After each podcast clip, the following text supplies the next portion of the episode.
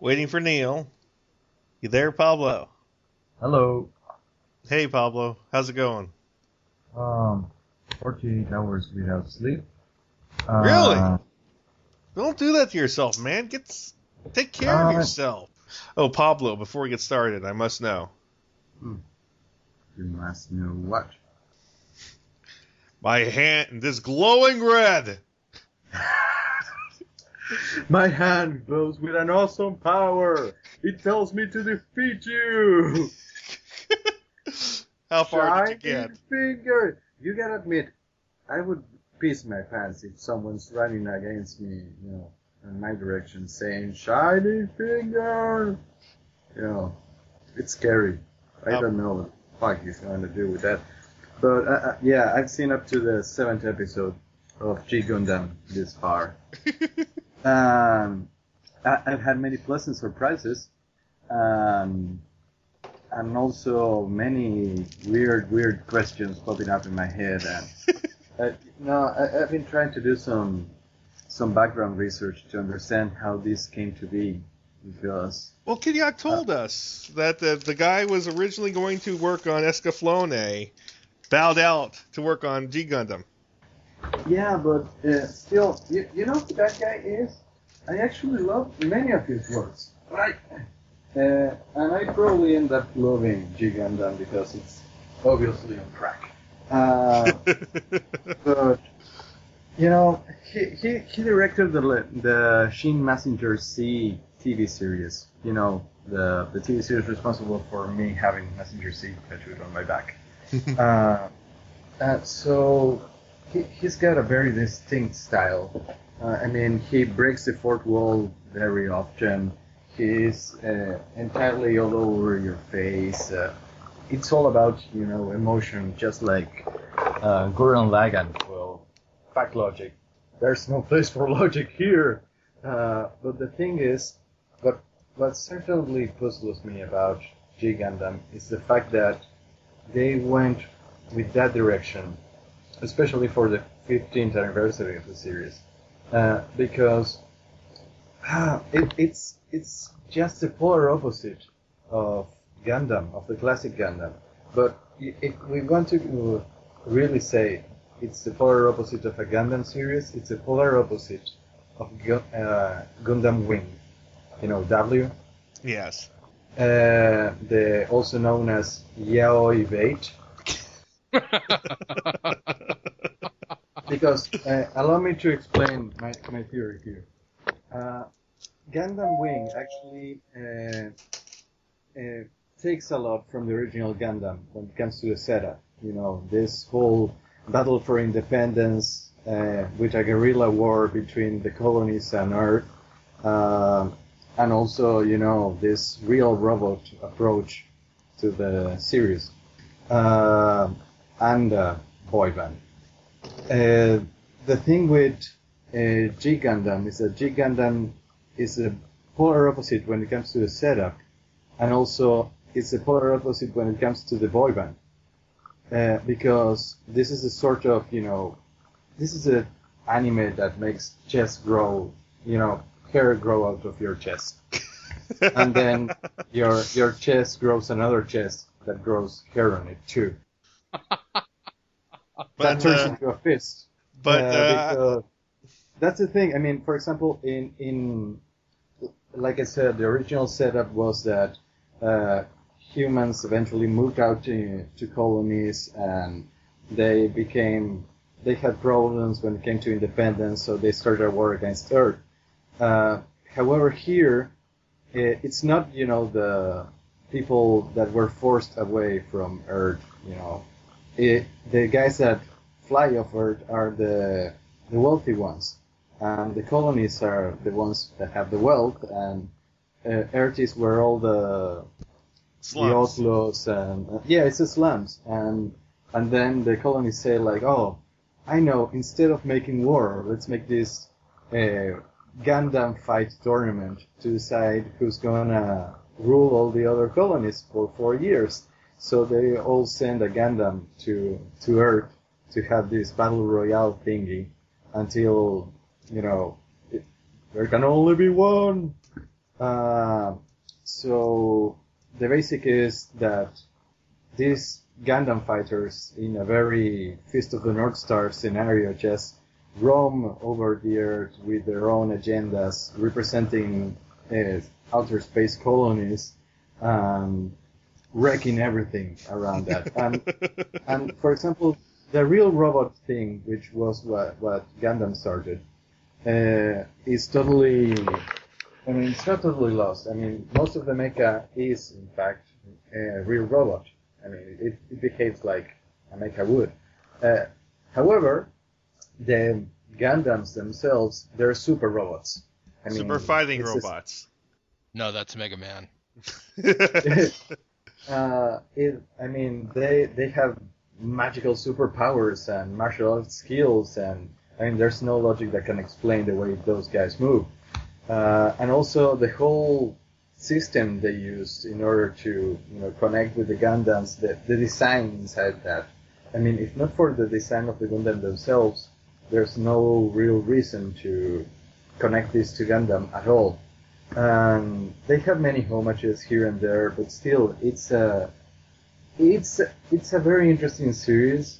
It's great in many things. The animation is gorgeous at times, but it also cuts corners. Many things you, you see jump cuts when people should just stand up and walk away. It's like suddenly, whoop, they just jump and they're away. You know, jump cuts just like that. Uh, but, But- doesn't doesn't Domon treat Rain like shit? Yes, at least on the first episodes. Uh, it, it's it's amazing how much. Uh, but but you can also tell that he sort of cares about her. I don't know. It's it's weird. Besides, Rain also has her secrets and stuff. I I don't know. It's it's a series I have to finish watching. That's totally the sort of series that I actually enjoy watching. It's just that it's so weird to have it, you know, this Gundam connection that's entirely forced. Uh, one of the things that I read somewhere was that the director hated the Bandai's toy policies just as much as the original director did. So when when Bandai started pushing for toys, because by the way, this was a great toy sales. Uh, it wasn't as big in ratings, but the toy sales were incredible. Uh, so he started, you know, just drawing stupid designs for the Gundams, like like the windmill. like the windmill and stuff. But people kept buying those, so it's Neil. like Would you buy a windmill Gundam? No. Would you buy a Sailor the time Gundam? Don't know as much. Maybe for like what the fuck purposes.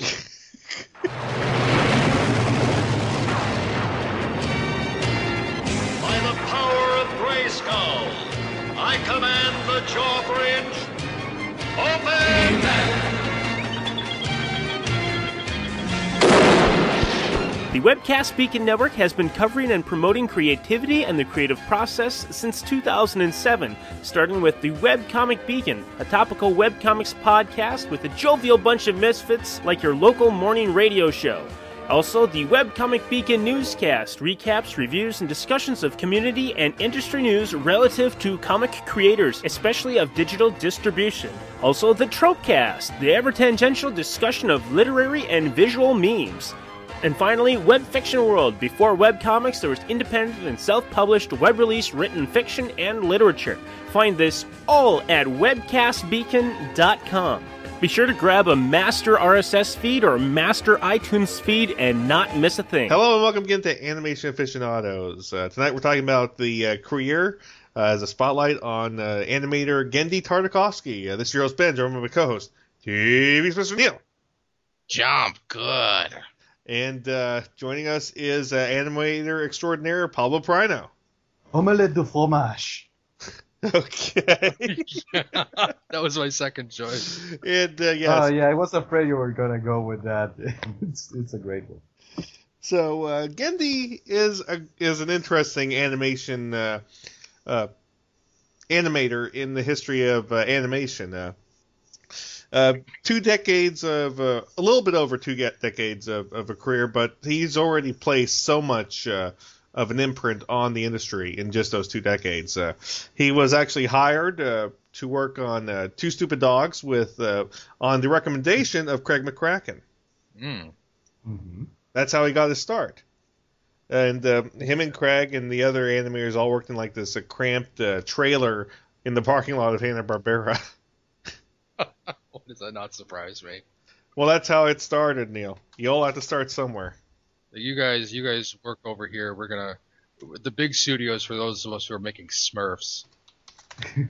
Well, this was the '90s, Neil. I think the Smurfs are still going in the early '90s. I think it was dead by then. Uh, I'll have to check. Smurfs was on a long time. But it sort uh, reminds me of the termite terrorist, you know, back when on the Exactly, first day. exactly. It was that kind of uh, adversity in in the work field, and uh, like I said, Craig McCracken vouched for uh, for uh, Tartakovsky for to work as an animator in Two Stupid Jobs. Uh, McCracken himself was the art director there on Two Stupid Dogs, but it's wrong. Anyways. Uh, this is really where Tartakovsky was able to break out because before then he had he had no real career. He was just basically going from place to place, and uh, and uh, yeah, he got a shot. He got a shot uh, because he had a stu- student film when he was in the California Institute of the Arts called uh, Dexter's Laboratory, and uh, someone saw it and gave him a shot for making that a series. That was his shot and he also co-wrote and penciled 20 uh, the 25th issue of the Dexter's Lab comic book. So he also worked as an illustrator as well. And let's talk about Dexter's Lab for a second, because I, I think this is really one of the first big rubber stamp Genndy series. Yeah, and we we have to thank partly John Kay for that. Did you know that? Yeah, Because uh, the original back in the first days of you know Warner Brothers and such, uh, they were they had the the test shorts when it came to developing shows and characters. They would keep making new shorts with new concepts and new characters just to see what worked with the audiences or not, and then they would develop those shorts further into what would eventually become a series, for example. And that's how the Looney Tunes were born and stuff. Uh, and John Kay was one of the guys that suggested to Cartoon Network to have this short film uh, program in order to find new ideas, new talents, and new characters. And that's how Cartoon Cartoons came around. The What a Cartoon Show. The Yeah, What a this- Cartoon Show. this is this really was around the same time that they gave lots of lots of little guys that had ideas and haven't quite proved themselves shots like uh, whoever happened to Robot Jones and uh, and uh, Kids Next Door were all debuted as shorts. Yeah. Where basically here's this one short and uh, it's stylistically different than what we've seen before, and they saw how the response was. They made a decision. Okay, let's give this guy a shot. And, was Genndy was one. with Powerpuff Girls. Yeah, and Genndy was one of the people that got the shot, and uh, and Dexter's Lab is really one of the cutest things that he's ever worked on because because it, Dexter is this character who uh, who has this almost German accent. Little boy that, that has his lab in, in his parents' house, hidden in the walls and stuff. You're stupid. And the and the the lab is like the the, the TARDIS because it, it's not clear where in the house it's hidden. It's it's it cannot possibly be hidden in the walls, but somehow it exists anyway. Yes. And Dexter's Lab as a series also grew and changed a lot because uh, Dexter's Lab mostly was about Dexter, but had a little bit of a flavor of of a of a variety show, much like how uh, Animaniacs and Tiny Toons was, where there were uh, Dexter segments and uh, and uh, Dial M for Monkey. Dial and M for Friends. Monkey the and uh, Justice Friends. Justice Friends. Yes, Neil. Yes. where you had uh, Valhallen, the the Norse god of rock, yeah. which Major America. Yeah, but come on, I- I, I just love that that play on on and on words. Van, ha- you know, Valhallen. Come on. Good night! Major Glory and the Infraggable Krunk. Yes. and I also had Dexter's Wacky Races as as a repeating segment as well. but uh, lots lots of the things that that define Dexter's Lab happened in the early episodes. The the idea is is Dee Dee is the annoying, idiotic antagonist to, to Dexter, who is an outright antagonistic, but antagonist in in the fact that she doesn't leave Dexter alone. Mhm. It's much the feeling of any brother and sister uh, dynamic would have. Yes.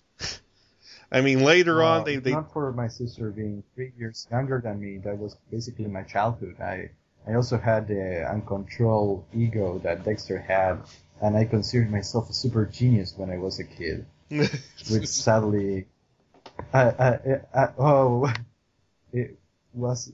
Did I wake up and smell that coffee? well, with with Dexter's Lab, it really is a, a series that that focused on on on the cuteness of the characters itself. It was also it also helped that the Dexter's Lab, you know, the characters themselves were pretty much that dad and mom were you know the mom is the typical housewife image, always wearing uh, always wearing cleaning gloves, and the dad's you know always you know the dad's always wearing khakis and a tie, saying "How you doing there, sport?" Reading the newspaper. The the mom was like the pregnant cop from Fargo. She's like, "How you doing? Don't you know?"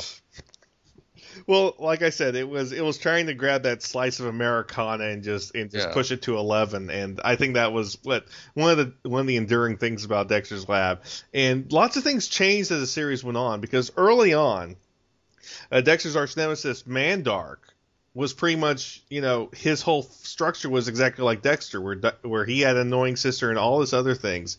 And I think early on the the writers or Genndy himself decided, no, let's not do that and they did something far better with with Mandark's backstory. They, they jettisoned the sister, and they made his parents hippies, and they made Mandark's real name Susan. Because I think they realized just making him like a mirror image evil Dexter is is boring. No, no, let's do this whole hippie thing. That'll make it funnier. yeah. And they're right. Because it's really Wow. weird watching early Dexter's Labs when they have the Mandark's sister character because it, it is trying too hard to do a mirror reflection and, and them jettisoning that character did the, the show a world of good. She, Ah, she's in the cellar with Chuck Cunningham. Yes, and the and the third Winslow and Yeah.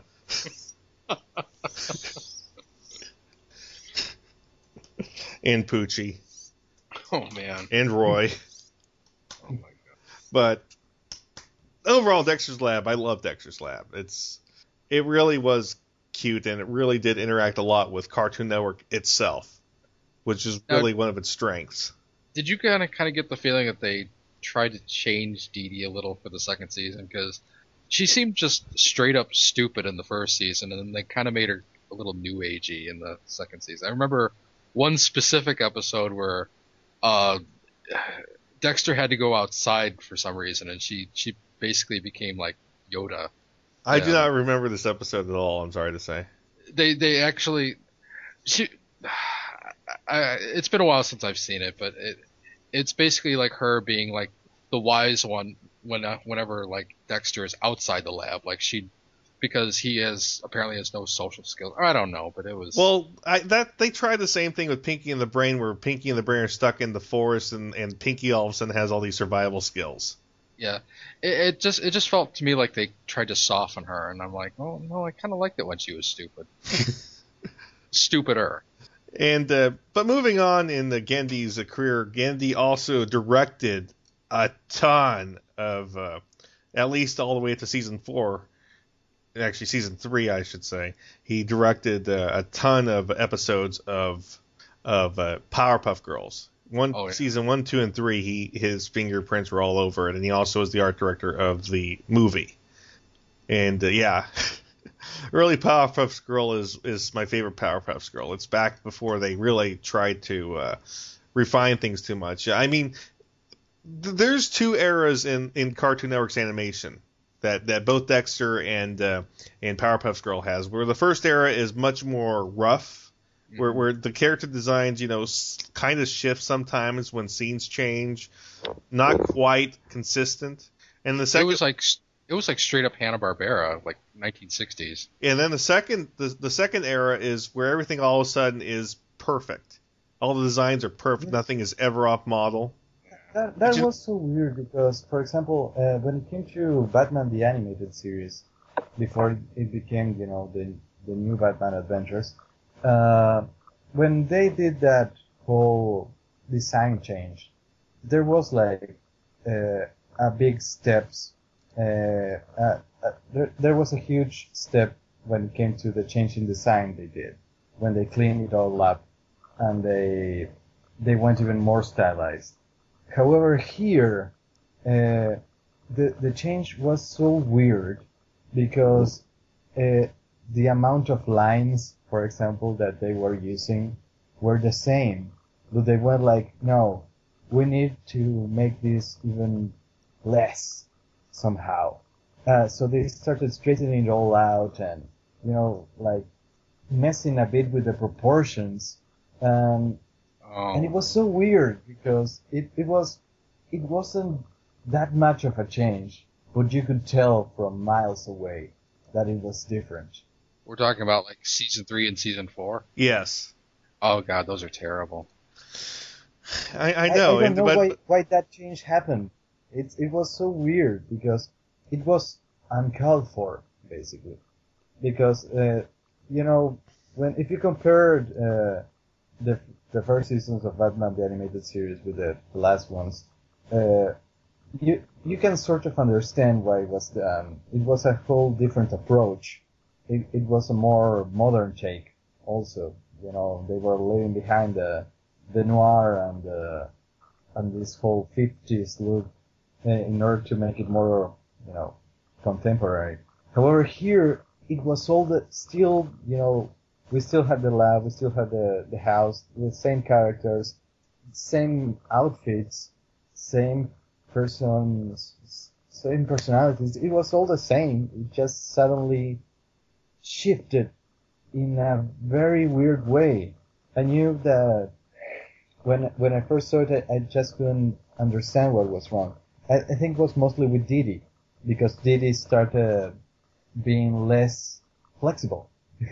For example, the I, I, I know what Dee Dee you- was all about you know this string that jumps around and and squirms and and suddenly when this new style arrived, she was less stringy. I don't know. It was so weird for me. What I noticed is that, uh, well, first of all, I don't think I don't think Genndy had anything to do with the third season, third or fourth season. But uh, what I noticed was uh, the the coloring. It was suddenly like everything was like yellow and brown, and like all the all the bright colors were gone, and the the stories were just boring. I mean, there was one where it was like uh, it was Mandark. ju- It was just like a day in the life of Mandark, and like you know how Mandark has that laugh. He's like ha ha ha, ha and ha, ha, everything ha. is timed to that. Yeah, everything is. He, he like, brushes you brush- his teeth to it. It's like brush, brush, brush, brush, brush, brush, brush, brush, and somebody honks the car horn. and It's like beep, beep, beep. You know, it, it it's like the whole cartoon is that, and I'm like, what the fuck am I watching? Uh, this is this is like torture. Did did did Seth MacFarlane direct this? Let me check. No, he didn't. But but it's like it's like the kind of thing that Seth pulls where it's like it's like he tries to see how much you'll watch. He'll put the most boring thing on screen. Like like when the the one the one scene where I knew that Family Guy had firmly jumped the shark was when uh it was a scene where Brian and Stewie are in a are in a bar and Stewie is sitting there singing the lyrics to Suicide is Painless, the theme to MASH. And I'm like, wait a minute, this isn't a joke. This is boring. It's, Why am I watching It's a pointless reference because less people saw the movie than saw the TV show. Well, yeah, it's a pointless reference, but it's also boring, and that's kind of what I felt like here. I'm like, this isn't a, even a joke. It's just, this is just like someone driving a nail into my face. What, what is this? Oh, God. And, and that that season was very experimental. I did, didn't they actually make like a Pink Panther homage during that those seasons? I don't know. I don't. I With don't know. Dee Dee It's- being the Pink Panther and and Dexter playing, you know, the angry little guy. Clouseau. Yeah, no, no, not exactly Clouseau. It was that the the antagonist that Oh, I know who you're talking about. The big nose guy who's always white. yeah exactly. Uh, they they basically remade a Pink Panther episode only with Dexter and Dee Dee painting the lab with pink and you know white or maybe blue. I can't recall. Uh, they had What- many episodes that were all about oh we're gonna try this new thing that's gonna be all about color or all about uh, you know rhythm and uh, and it was like but remember when you started out and you were just making you know Power Rangers homages and anime homages I like that They actually did do a they actually did do a good episode that was about music and rhythm. Remember the one that Paul Williams was in? Like he was he was Dexter's music teacher and he found a lab. But Wow, I remember please that one. guide me here who was that guy because I, I saw that episode like two days Paul ago Paul Williams, he he and wrote. I was looking at it He wrote Rainbow Connection. Yes, he wrote Rainbow Connection. Why are there so many Oh. songs about rainbows? But uh, but He, in fact, he's the piano was player in at the really bar. in tiny that- too Yeah, he was really tiny. because he because Wow. he, he's really tiny in real life. But uh, but uh, speaking of the Dexter's Labs episodes, yes, the the Mandark uh, the Mandark episode you're talking about where Mandark's everything in in, in the episode is in tune with Mandark's laugh. Yeah, the episode was kind of bad, but this is also the same season that had the episode where Dexter's dad and Mandark's dad were fighting, throwing ducks at each other. So I have to like give it some props for that. They're throwing there- ducks at each other, Neil. Wasn't there always? Wasn't there also like a a lot of time between season two and season three? Like like a like a, a few years had actually passed. Like Yeah, season two was Dexter. 19, 97, 1998. Season three was 2001. yeah, Yeah, I like how you say that. It's like- it's like we don't remember how to do this anymore. Let's try anyway. That's what it felt like. It's like it, it they like flipped the light back on and, some, and we're like, how did, how did this go again? Kid in a lab, something about a German accent. And didn't they lose the, the, the voice for Dexter like within a few episodes? I vaguely remember that there were a couple episodes in season three that had the original voice, and then they switched, Mm. and the new voice is terrible. Ah, but uh, to Powerpuff Girls, um, the early Powerpuff Girls is where is where uh, is where Genndy really did his thing. I mean, uh, it was you know if you look at season one and season two, it's it's so it's always you know you look at the names Genndy and Craig, Genndy and Craig, Genndy and Craig. It's like they were the dream team. They really were. and then came Lauren Connor But they broke oh, are you saying that she was like the Yoko? Oh no! Don't say that. Well, I don't know. I, I'm just throwing it out there. I have nothing against Lauren Faust. I love all the things she does. But suddenly, uh, it's like people are, are, you know, talking more about Lauren Faust and Craig McCracken and not Oh, about, you know, oh, oh, Craig oh, McCracken oh. and Genndy. It's just like, mm, they actually did an episode on, on the Beat Alls. Lauren Faust and Craig McCracken. So, what? That's who worked on the episode. God, Well, it was prophetic. well, the Lord does good work, but uh, like I said, the uh, Genndy also was the art director on the Powerpuff Girls feature-length movie, which I have to say was pretty damn good for a Cartoon Network theater release. hmm Because this was really the one that g- sort of got all the uh, studios to sit up and say, "Wait a minute, Cartoon Network released a theater movie. Wait a minute, it's this. Wait a minute, it's this popular. Wait a minute, where are these all these ticket sales?" Because anyone who wasn't paying attention to Powerpuff Girls, this sort of caught everyone by surprise in the industry. Sadly, this was the last surprise that Cartoon Network delivered. Surprise! We're gonna suck now. Would, would you mind filling me in on, on the whole Powerpuff Girls movie? Because basically- I remember, It's basically the origin story of the Powerpuff Girls. It's like no, it's, no, I, I know, I know, I know, I know what the movie is about, but I, uh, I just, please help me understand the, the concept. You know, the the mood, the environment. What the hell was happening when that happened? Because I recall, for example, the teaser trailers that they would release, that they were all, you know, like CGI and stuff like that, and it was like, oh, what?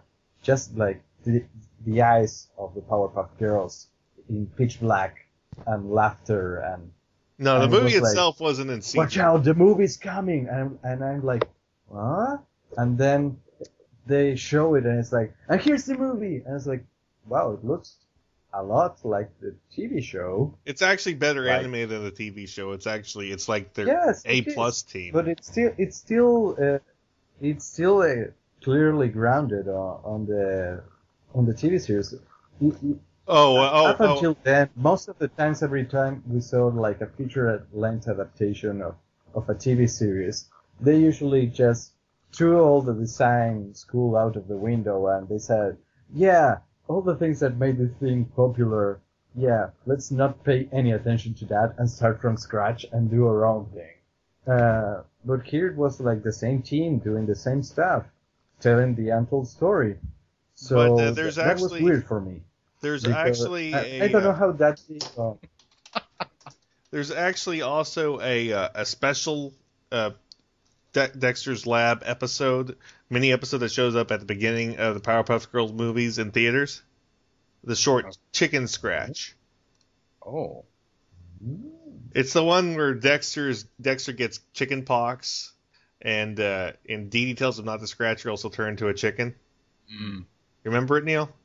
I don't remember this. I didn't see the movie in the theater. I saw it on Cartoon Network. Okay, well, it exists and it's it's actually quite cute. It's it's done in the new Dexter era, but it's animated like old Dexter.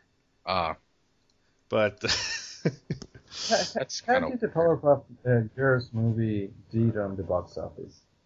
it, you know, it didn't do super great, but it did do surprising well, surprisingly well. It's uh, I'm not seeing any numbers. Eleven million dollars was its gross, and uh, It uh, worldwide it was sixteen million dollars. It was, uh,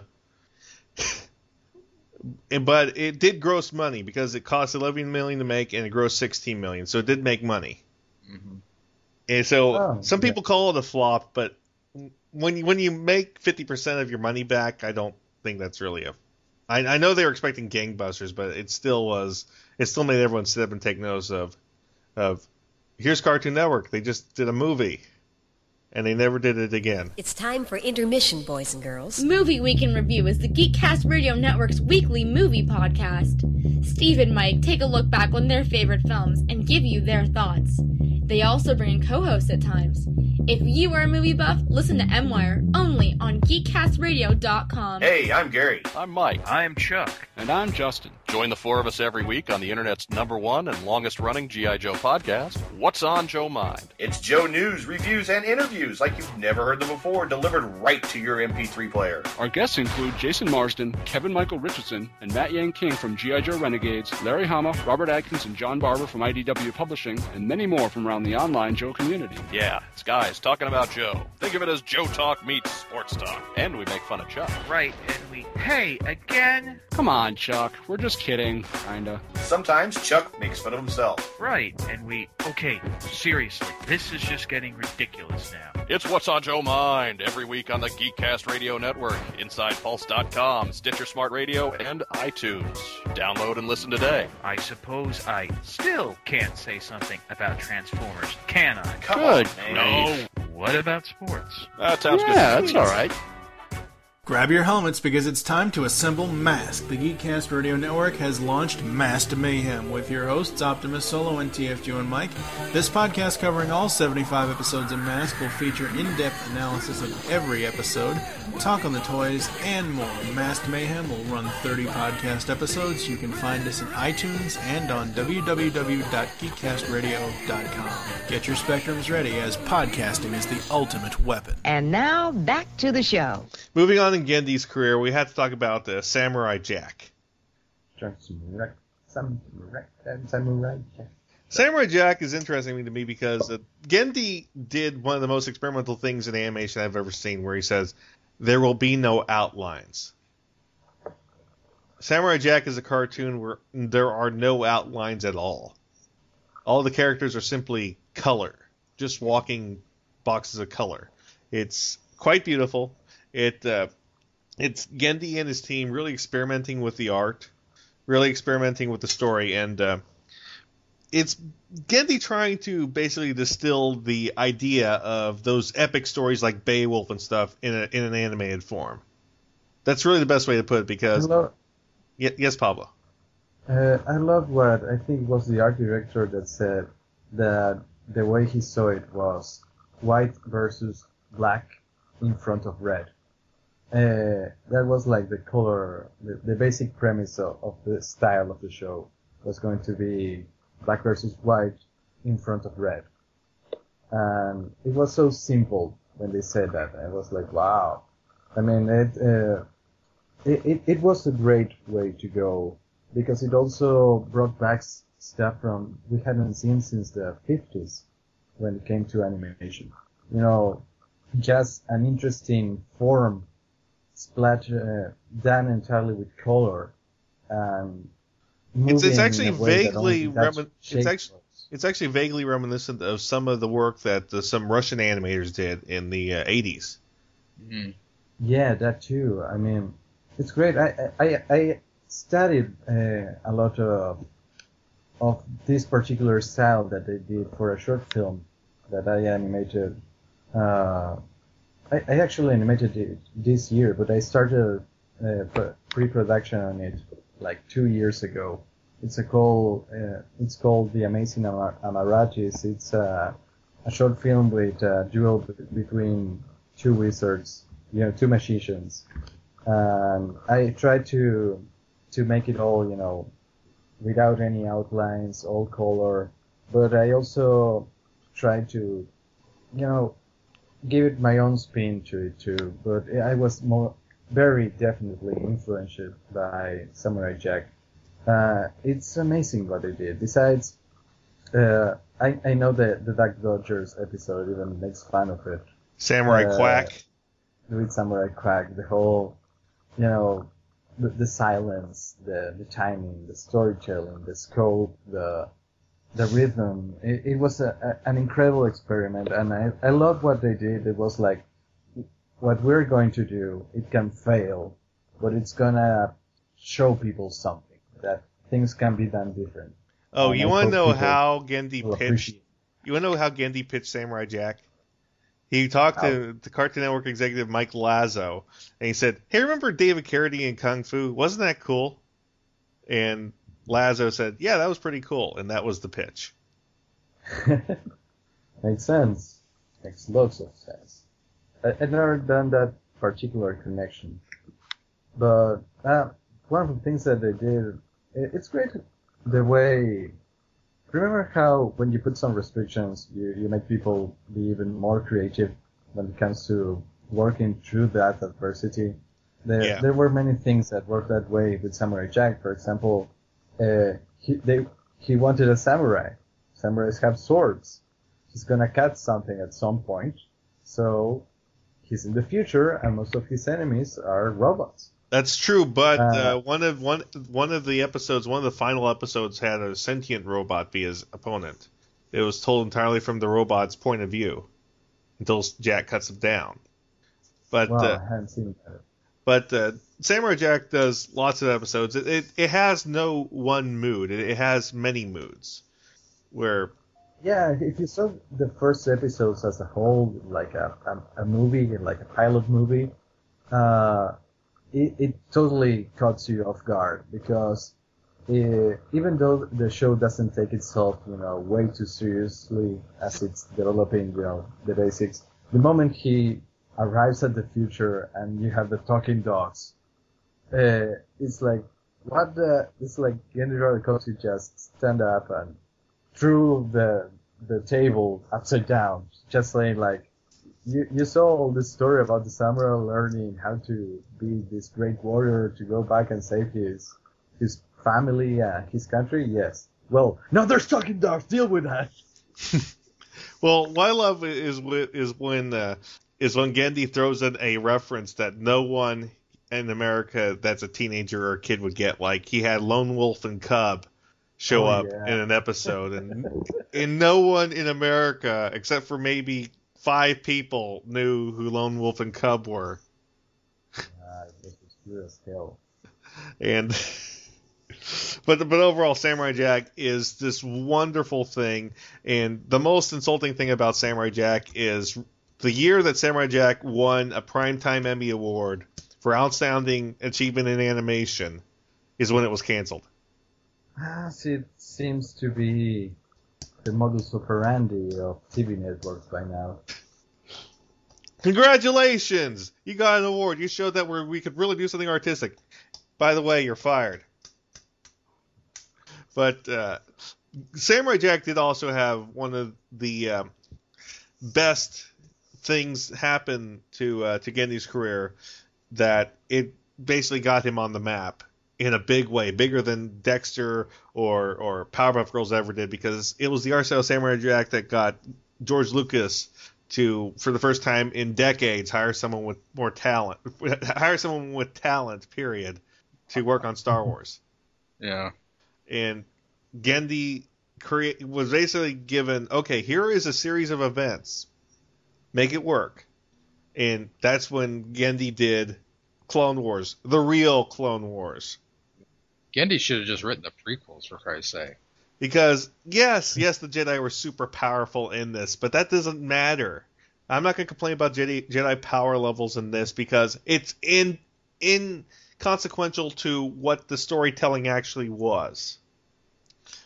Because animation as a medium does open up more impressive things that Jedi can do, but at the same time, Genndy was much more interested in telling a good nuanced story, having inter- interactions with character, characterization, foreshadowing, development, things that you would never see.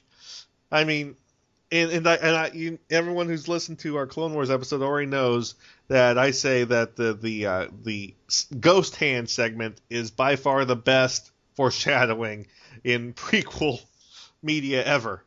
Oh, I was gonna say, uh, I'm gonna say that that the clone that Genndy Tartakovsky's Clone Wars the real Clone is Wars. mostly mostly responsible for tricking some of us into thinking that Episode Three was actually good. Because I, I remember being rather embarrassed with myself later, but I think what it was is I, I actually watched Clone Wars before I like right before I went to see the movie, and I was like, that was awesome. And then later I realized, wait a minute, if I just take the movie by itself, it's not really that good. So it's like See- Gen- it's like Genndy got you all ready. Genndy got the mood lighting going. Yeah, Genndy, Genndy Gen- did all the Genndy actu- foreplay, and then George Lucas came up- came on top of you and did the rest. Yeah, Genndy. Gen- Genndy, like, he actually did characterization. He he actually built up Anakin. And He made him- Anakin a tragic figure, not this Yeah. whiny little. You underestimate my power. where in the movie he he he accidentally kills Mace Windu. He's like, "What have I done?" And and then the Emperor's like, "You will become my slave," or whatever he says to him, and he's like, "Oh, okay," which makes him look like a moron. Makes him. Anyways, Yeah. Well, I, I, I've given classes, uh, you know, film uh, language classes and also animation classes, uh, with just the the fight scene between Anakin and Asajj Ventress. You know, the, the basically the finale of the first Clone Wars season, uh, because there's so much attention to detail in that and foreshadowing everywhere. There's plenty of symbolism with everything because everything that's put on screen is put there for a purpose. So, for instance, the, the shadows they project, the way the, the screen is cut in half, uh, how on Asajj Ventress side it's all fire, and on Anakin's side at first it's all, uh, you know, green, and, and the, the, the things they say, Asajj Ventress saying, come, uh, uh, Skywalker, your, your fall will be my ascension to the Sith. And then that basically literally happens because one falls and the other ascends closer to the Sith, but it's the other way around. And for example, the, the whole how Anakin loses his lightsaber and starts using Asajj Ventress and uses his, you know, robotic limb in order to gain an advantage over her. And those split frames that just appear there for a split of a second with Mace Windu and Qui-Gon Jinn and Yoda and Obi-Wan all terrified about what's happening and, and the colors it's all so under control, so thought and and so well directed, trying to make you feel what's going on and how how it's working inside of those characters. It's not just oh look they're waving their swords around. No, they're they're actually having character development with what they're doing here.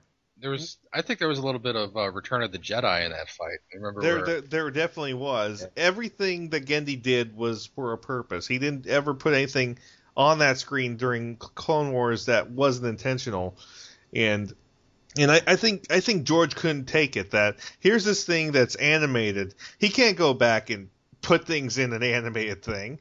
He can't do that. And I think that pissed him off. I think that that because because there's this whole thing where with with Shaak Ti, fucking Shaak Ti, where where basically he was going to have uh, at the at the end he was going to have uh, General Grievous kill Shaak Ti, and it was going to be the big oh my god moment in the in this thing, and and George says no you can't kill Shaak Ti because he was going to kill her at the beginning of the of the third movie, but then he Yeah. decided not to for time. Well, he didn't so much just go, "You're not going to do this." He basically just filibustered and and kind of hemmed and hawed and was like, uh, "I don't know, maybe." And then basically, uh, Genndy ran out of time, and he was like, "Okay, well, we can't kill her. This has got to go to go to Korea or where, where, wherever they were animating it." So the end it ends with Shaak Ti bound up, but she was still alive.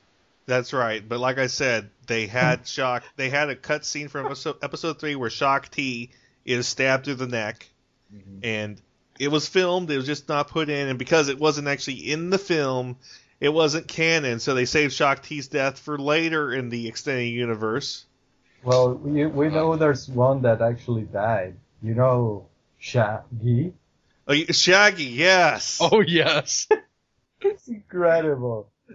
Uh, But that, that's the thing. He, he, he basically, basically, Genndy came up with. Uh, I- I'm sure someone LucasArts said, "Okay, here's the idea. Here's General Grievous. He uses lightsabers. He's not a Jedi. He's a robot machine thing, and he can fight on par with Jedi's."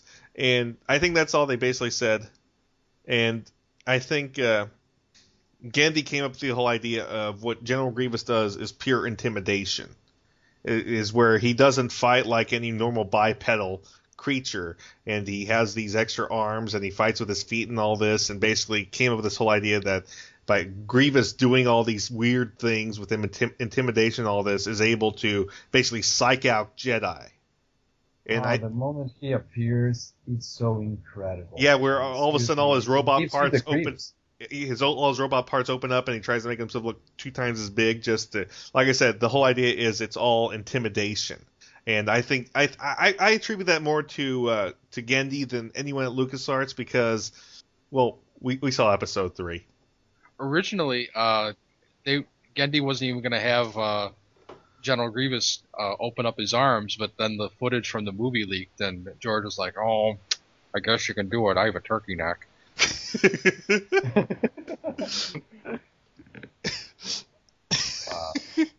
but yeah, so that's that's what happened. Where the whole idea of General Grievous, the General Grievous that was in Genndy's Clone Wars is just so far beyond.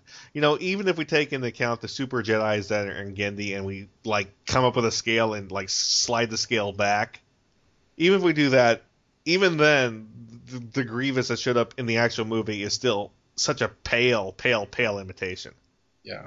They try to blame it on the fact that Mace Windu, you know, crashed his thorax or like. Well, that that was really one Uh, of the, the one of the cool things where basically it showed that it showed, like I said, it showed that with intimidation tactics, Grievous is able to overwhelm Jedi, but Mace Windu came in fresh, he came in alert, he came in calm, and Oh, so he walked he's- walk down the path of the Plus- shadow. so Plus basically he was like, "Bitch, please, crush." Plus, he's supposed to be like uh, one of the senior Jedi, so he was like, "Hand me my lightsaber. It's the one that says bad motherfucker on it." like I said, like I said, basically he came in, he wasn't intimidated, he was calm, he was collected, he was like, "Bitch, please, crush." Yeah. And that that was uh, a lot of that was that they kept that Lucasfilm kept changing uh, Grievous on them. Like In fact, the the final design of Grievous in the movie, I think the cape was a different color and It was else. red in it was red in the yeah and other Yeah, things like uh, Grievous in the cartoon had lightsabers on his belt, and all of a sudden in the movie he has like a pouch in his cape. Yeah, but the coughing was something that I think they come up came up with at the last minute. So, uh, so Genndy just kind of worked that in. It's just like, well, we, we had a different idea of what Grievous was, and then then George changed it. So what what uh, Genndy did was basically exactly what made the first Star Wars good was creativity through uh, adversity, More or less. which which is hilarious. Parts of those Grie- parts of those Grievous fight, of the many Grievous fights that are in that cartoon, are just hilarious. Like when he's when he's in the uh, what what the chamber that the that the that the uh, Chancellor was in. You just you just hear him behind the door beating up these uh, these poor uh, clone troopers, and at one point you hear like a you hear like a chainsaw noise. it's like they just, they were just throwing like all sorts of goofy sound effects in there, and it, it was hilarious. but it was after it was after uh, Clone Wars that uh, that Genndy also just sort of sort of floated around for a while. He he did he directed the uh, pilot episode of Kogarth of Barbaria, which sadly never saw a series. Oh, I, I, a friend of mine loves that so much, and, and, and I can totally understand why. I mean, I love it too, but it, it's just so much his thing. It's great. And uh, but one of the best projects he did was he storyboarded Iron Man 2. So if you wonder why Iron Man 2 has such a great actiony feel to it, that's why. I mean, how many times have you ever heard someone like hype who the storyboarder of a movie is? Not too often. I know. I mean, when, when comic book fans heard Genndy Tarkovsky storyboard Iron Man 2, that was like a holy shit moment. And I think uh, I'll let uh, Pablo take it from here on the next thing in Genndy's rather impressive resume. Well, uh, there, there's the path not taken, and the path that was taken, and then again, Cartoon Network became an asshole. uh, so uh, the, there was a path you taken, the path not taken. The choice is up to you, my friends. Well, for once, uh, it was about. There's a time we lost a dream or two. Uh, he was gonna make the Dark Crystal sequel. That's right. Uh, yes. But that fell through, and some he was replaced, and then the project didn't go anywhere. There were budget concerns and stuff. And, but I, I remember when uh, the, the same friend that was uh, the Court of the Barbaria fan, he said they're making a Dark Crystal sequel, and like no, they can't. And then he says, Leonard Tarkovsky is directing it. And I would say he totally can. but but then that didn't happen, so whatever. But uh, what he did do, uh, we we at least got that one was Symbionic Titan, which is this beautiful love letter to a genre. I mean, uh, if uh, if the first uh, Dexter's Lab episodes were paying homage to many things Japanese, especially stuff with giant robots in it, uh, this was incredible because for for it was a, a serious take on the subject. I mean, the, all the characters were very serious about what they were doing, but they were thrown into today's USA era.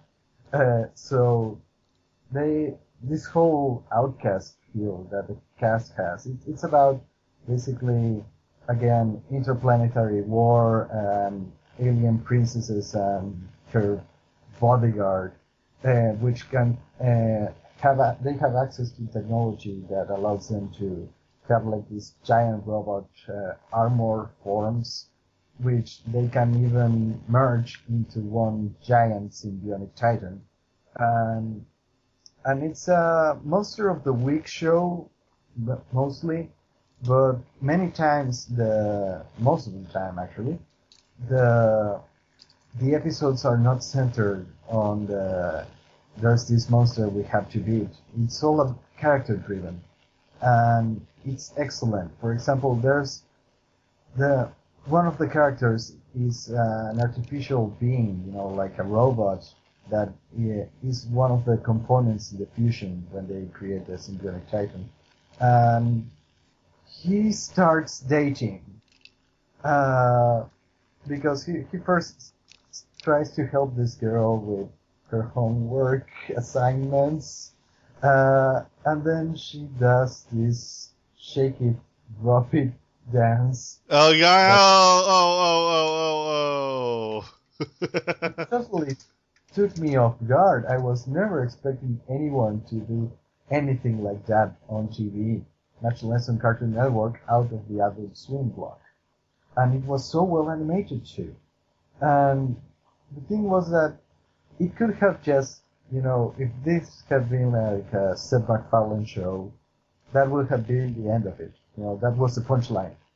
However, after that happens, and the story moves on.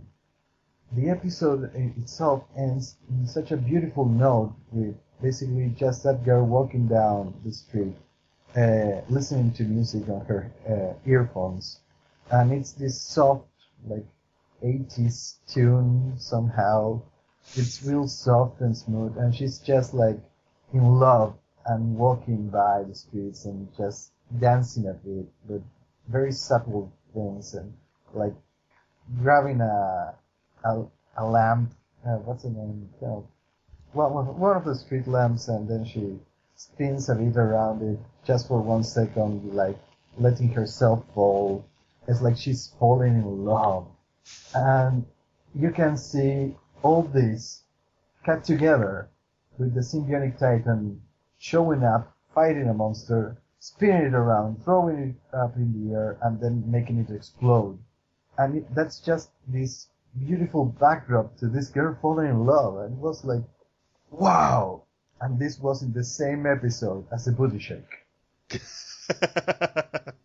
well, I, I, we're going to sort of gloss over the end of, uh, well, not the end, but the two present of Genndy's career because he he agreed to uh, work on Hotel Transylvania, but it was pretty much on an agreement that if he worked on it, he would get to uh, work on some pet projects of his, and he did, and he he's going to do a Popeye ser- he's going to do a Popeye animated movie, and there is whispers of Samurai Jack.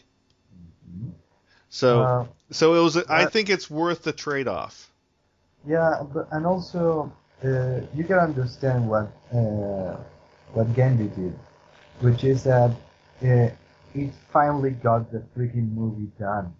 Uh, Hotel Transylvania was in development hell for years. It swapped directors four times. Genndy Well, was the fourth director that came around and said, "Okay, this is what we're gonna do, and you gotta follow me on this." When it Um, started, wasn't it originally going to be a live action movie? I, I, it, it, it, it, it's changed so much. I mean, if, if you ever, if you want to see some beautiful art, uh, and the most wild reimagining of characters that eventually ended up almost nothing compared to uh, what they uh, ended up being on screen. Yeah, yeah. It it it, the- it morphed from it morphed from a live action movie to a two to a two D animated movie to a three D animated movie. It it it, it basically was a movie that had it had ADD. It had it was a movie that had ADD. Oh, if you want to see a movie with ADD, watch Detention. But uh, please don't do that. If you do that, please don't blame me. I won't watch that then, but uh, Thanks. But, But that- uh, no, that that's the thing. I mean, Genndy Tartakovsky came here and tried to do, uh, you know, apply cartoon physics. It, it was like we can't, uh, we will not go the hyper-realistic route here. I'm a cartoon director. We're gonna make a cartoon, so we're gonna go with visual gags. We're gonna go with the basic animation principles, and we're gonna do this very very funny stuff and and animate it like it's a cartoon because we're not supposed to be making one of those dead movies with motion capture like that one Seneki was doing. like Zemeckis does. Yeah. I No. am Beowulf. But uh, but yeah, Genndy's career right now. Let's just wait and see what he has in store for us next. Uh, because right now it's sort of we're, we're sort of sitting in anticipation. What will he do next? What will he surprise us with? So far, you know, his his resume isn't super duper long, but at the same time, that's a good thing because you'd only need a couple of shots, and when the shots you have are this impressive, you don't need more. Uh, overall, I think Genndy that- is uh, is a revolutionary, a visionary in animation, and once he picks a stylistic tone or setting or anything like that, he can push it through and get his vision told. Uh, Neil, what are your final thoughts on Genndy? I, I really liked his his earlier stuff more than more than the later stuff. I this is this is gonna like shock a lot of people, but I I really thought Samurai Jack was boring.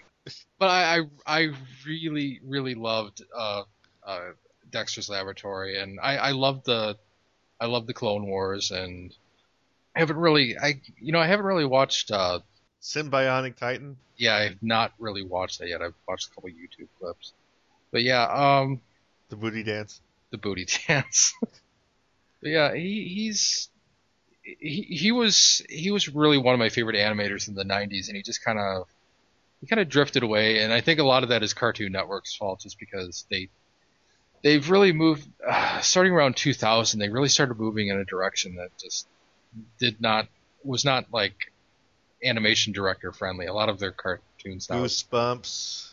yeah, when they're when they're playing cartoons, that is. Hole in the wall. Hole in the wall, Goosebumps. God damn it! And all that that teen. What was that? It was like Drama Island or whatever the hell that was. Total drama bullshit. Total drama. Yeah, Bullshit. yeah, Badly, barely animated Flash shit. yeah. Making fun of uh, reality TV shows five years after people, everyone made the jokes already. Yeah. Genndy Genndy seemed like a like a real renegade to me because I remember there were jokes in Dexter's Lab that I could not believe they got, like uh, the one Dial M for Monkey where uh, it was it was the character Huntor, and he shot. I'm not making this up. He shot a heat-seeking moisture missile at Monkey, and he said it. and I'm like, wow, how did they get that past the, the, the censors? They must they must have had uh, they must have had John Kay and and Ralph actually there doing like a doing a dance to distract the, the, the network censor guy from looking at the TV screen. And Bruce Timm. And Bruce Timm. Just like, hey, look at us. Do do do. And Well, Bruce Timm would do when he would talk to the censor and convince him that it's a good idea to put it in that way. Otherwise, the children would be confused. Yes. Or, or better yet, uh, you know, make it to where the censor says, "Oh no, you have to have you have to have Batgirl's body hit the car and have the view from inside the car. You can't You're show it from a wide angle far worse. away. You have to, sh- yeah. You, you, they, oh, they're letting us make it worse. But yeah, what Genndy was was a was a renegade. He definitely was. He yeah. I mean, his, his early work, he was paired with with the one guy who believed in him, Craig McCracken, and he made magic. And even after, even after the, I wouldn't say they split. I would say that they became big enough to support their own weights. You know, even after after Genndy moved on to his own things, he uh, he still had his individual print on things, his individual take, and and to say this as a guy who worked as an, an animation assistant uh, on freaking Tiny Toons, and, and got got his big break on Two Stupid Dogs, just just wow. Oh, you guys want uh, a nice new related to Genndy Rakowski's present career? Uh, have you heard of Goodnight, Mr. Foot? Good night, Mr. Foot. Yeah. Never heard of it. Well, it looks like after Genndy Rakowski uh, ended up with Hotel Transylvania, you know, directing all these CGI guys, he was like, I gotta animate. So in one month, he made he directed and animated a short film all by himself called Goodnight, Mr. Foot, which is a 2D short uh, based on Hotel Transylvania with Bigfoot in Hotel Transylvania. Wow. Wow. Amazing. And it's a it's a nice throwback to you know remember those Daffy Duck sh- uh, short films with the witch and the castle and all that. Yes. It has a bit of that feel. Well, overall, I think we're wrapping up here. Yeah. Genndy is an amazing animator, an ama- amazing director, and any chance you see his name, you have to give it a chance. That that's my recommendation. Yes. Most definitely. And I think And- that's wrapping up. And once you watch the real Clone Wars, you'll never look at that CGI piece of crap ever again. I know. Anyways, this year's Ben. We're TV Trish Neal. I'm Pablo Prano. And we're saying goodnight. Bye. Bye.